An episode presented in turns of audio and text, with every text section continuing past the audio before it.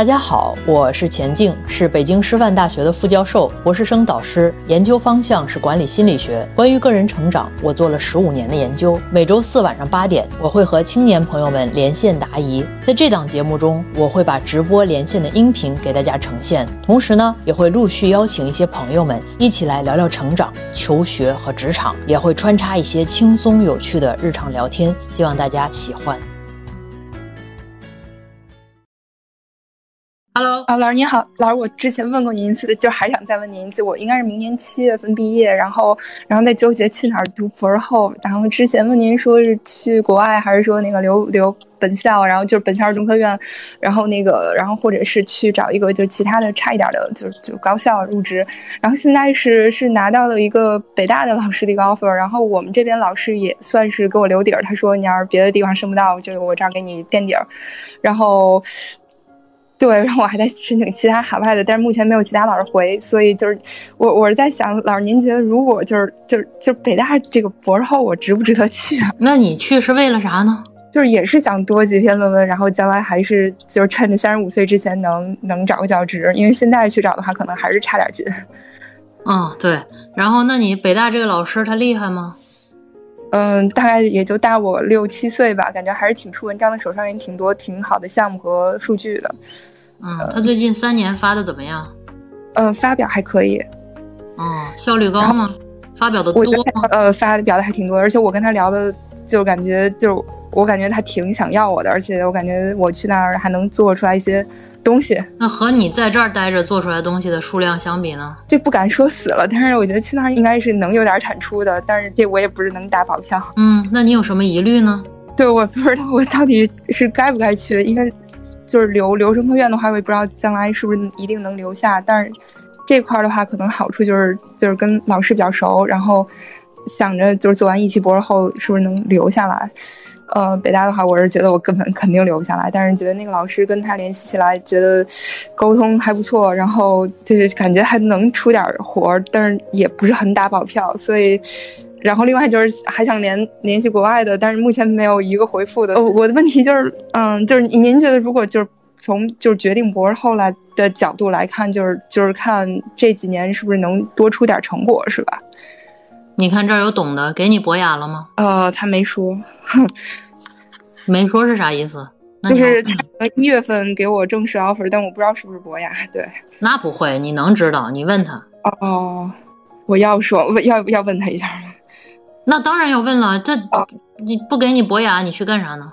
嗯，对。而且你这个逻辑没捋清楚啊，就是你没有捋清楚，就是还有一个最关键的事儿，你走了以后，这边能够决定你留下的人会不高兴吗？对，这也是个问题。对，这不是一个问题，这是一个非常关键的问题。对对对，这不是 a question，这是 the question，这是最关键的问题，应该是。你觉得呢？你有一个不确定的好处和一个极其确定的成本，那你为什么要做这件事儿呢？如果有很确确定的成本的话，why？一按一般按逻辑来讲的话，我觉得哈，就是我不了解你具体的情况，但我觉得大致齐的话，能去国外应该是成本最低的，收益最可能高的。收益也不确定，那取决于你跟谁做，效率高不高啊？这是国外里边的一个潜在的 risk。嗯，但是呢，相对来讲，那种人情成本的 cost 要低一些。你再仔细想一想哈。哎，老师你好，我之前就是学习一直不太好的那种，就是我之前高考是考了，嗯，没有没有，不敢不敢，我我高考是考了专科，后来就是也是自己努力考上本科了，我现在考刚考上研，嗯，就是啊不是刚考上研，就刚考完研，然后，嗯，我这个。科的话，就是进复试的话，就是他会分数拉的比较低，然后会有很多人进复试，但是进了复试的话，可能就有一半多的人都被淘汰掉。然后我当时考试那两天就非常不幸的，刚好疫情发高烧那两天症状来了，然后就有相当于有十五分的题就就是非常简单没做好，然后会有可能进复试，然后。我进了以后，我就怕那个怎么说呢？因为我本身自己底子比较差，我怕就是到了那里老师会有歧视什么的。然后当时之前考研的时候吃饭经常会看您视频，可能是被大数据了。我我给您留言过，就是我考的也是管理心理学，其实算是一半跨考的那种感觉，因为我本身学的是电商的，也是管理类的，然后我自己对心理比较感兴趣，所以就选了一个管理心理的。嗯，这是专硕专硕还是学硕呀？专硕就是选的我自己本地的学校，就是杭州这边的，因为我不想去外面。嗯，然后我就是想问一下，就是我我目前这段时间就是还没开始准备复试嘛，这段时间我应该做点什么？就因为我现在前段时间养身体养了几天以后好了，处于一个非常空虚的状态。你说该做些什么是吧？对对，就到复试这段时间有点非常的无聊，可以说是。呃，你报的什么专业呀？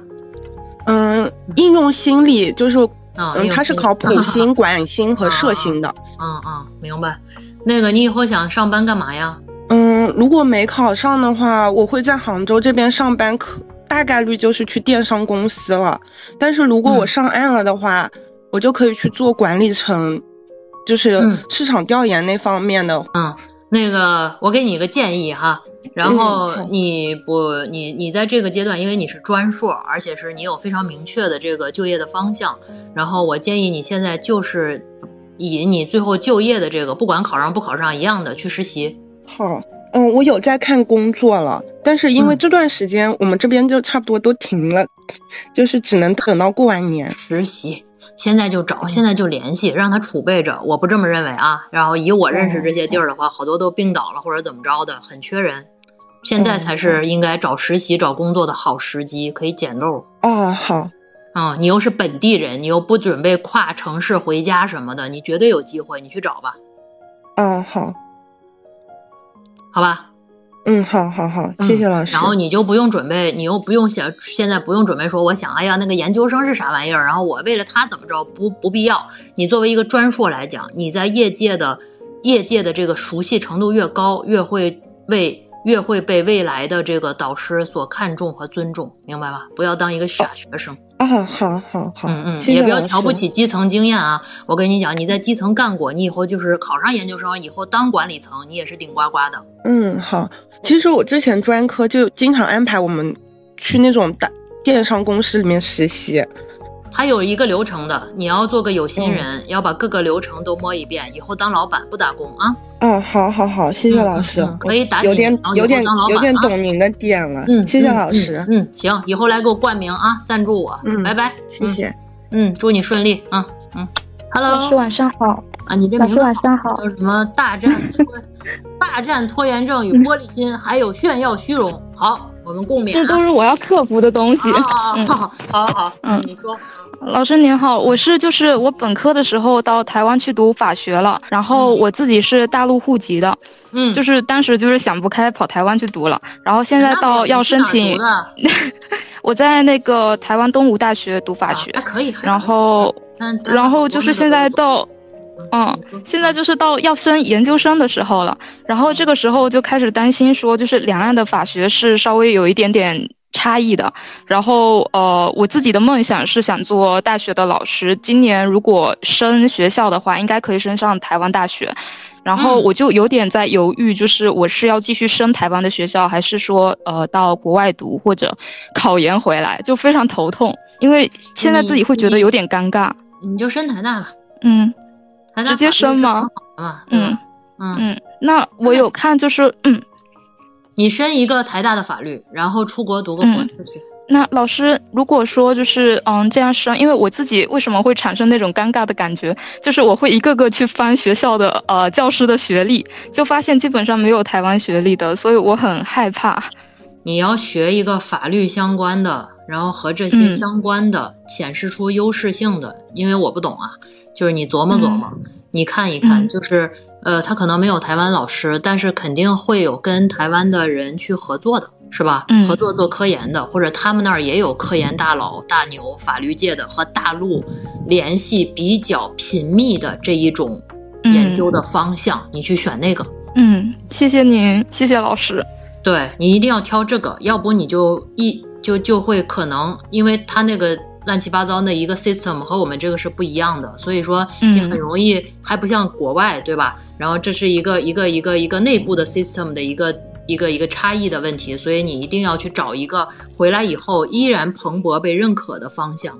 嗯，好，谢谢您。嗯，同时呢，你也可以试着去申请一下国外的，但是你有科研经历吗？没有，基本上是没有的，这就比较麻烦。所以说你在那儿，你本来是他认可，他比较认可你那个东东吴，对吧？你如果能申台大的话，这个这个台大是非常好的啊，这个在在在在在国外的可能认可度也是有的，也不错。所以说你从那儿往拿那儿当跳板，对于你来讲更顺，你就不要回来再考个什么研究生，可能不太顺。浪费时间，谢谢您，我纠结好久了。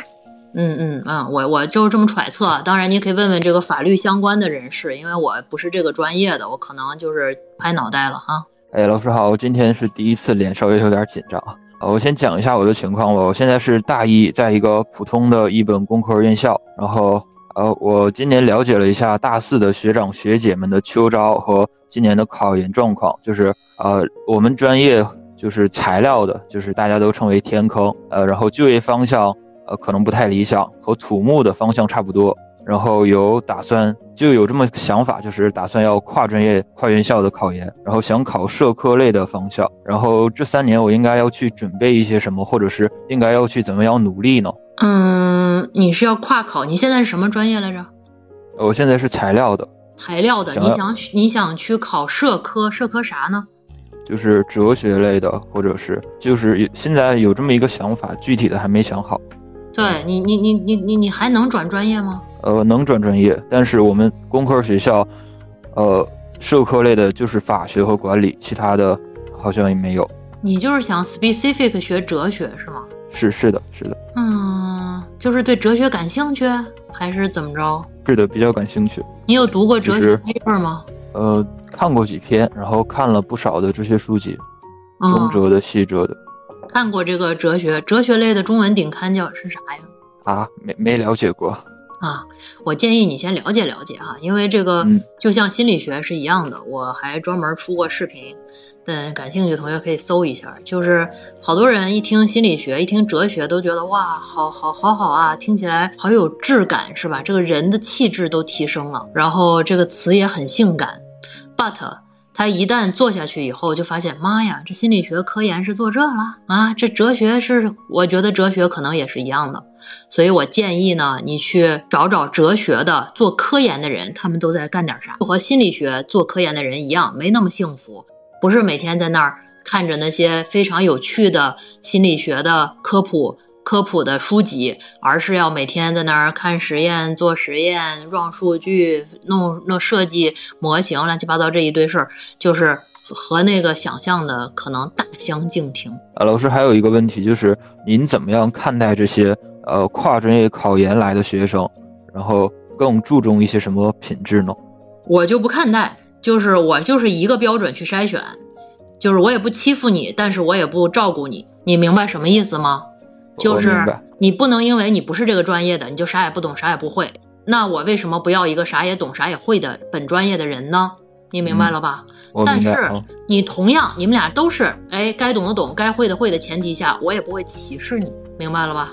就是一视同仁，就是这个意思，而不是说哟，你原来是跨专业的呀，那你不懂是正常，不懂就不懂啊。我特别想要你。好的，老师，我懂了。嗯，是公平，而不是 equal 啊。嗯，然后。你说具体跨选的话，我还是建议你顺着我刚才那个那个方向和逻辑，你就想一想，一个优秀的你想报考学校的潜在跟你 PK 的本专业的哲学的学生，基本具备哪些的素质，你就照着那个去比照着做就行。嗯，好的，老师。好吧，行，好，祝你顺利哈，拜拜。嗯嗯嗯。好了，今天的节目就到这里。欢迎大家订阅，也期待在评论区听到大家的声音。我们下期再见。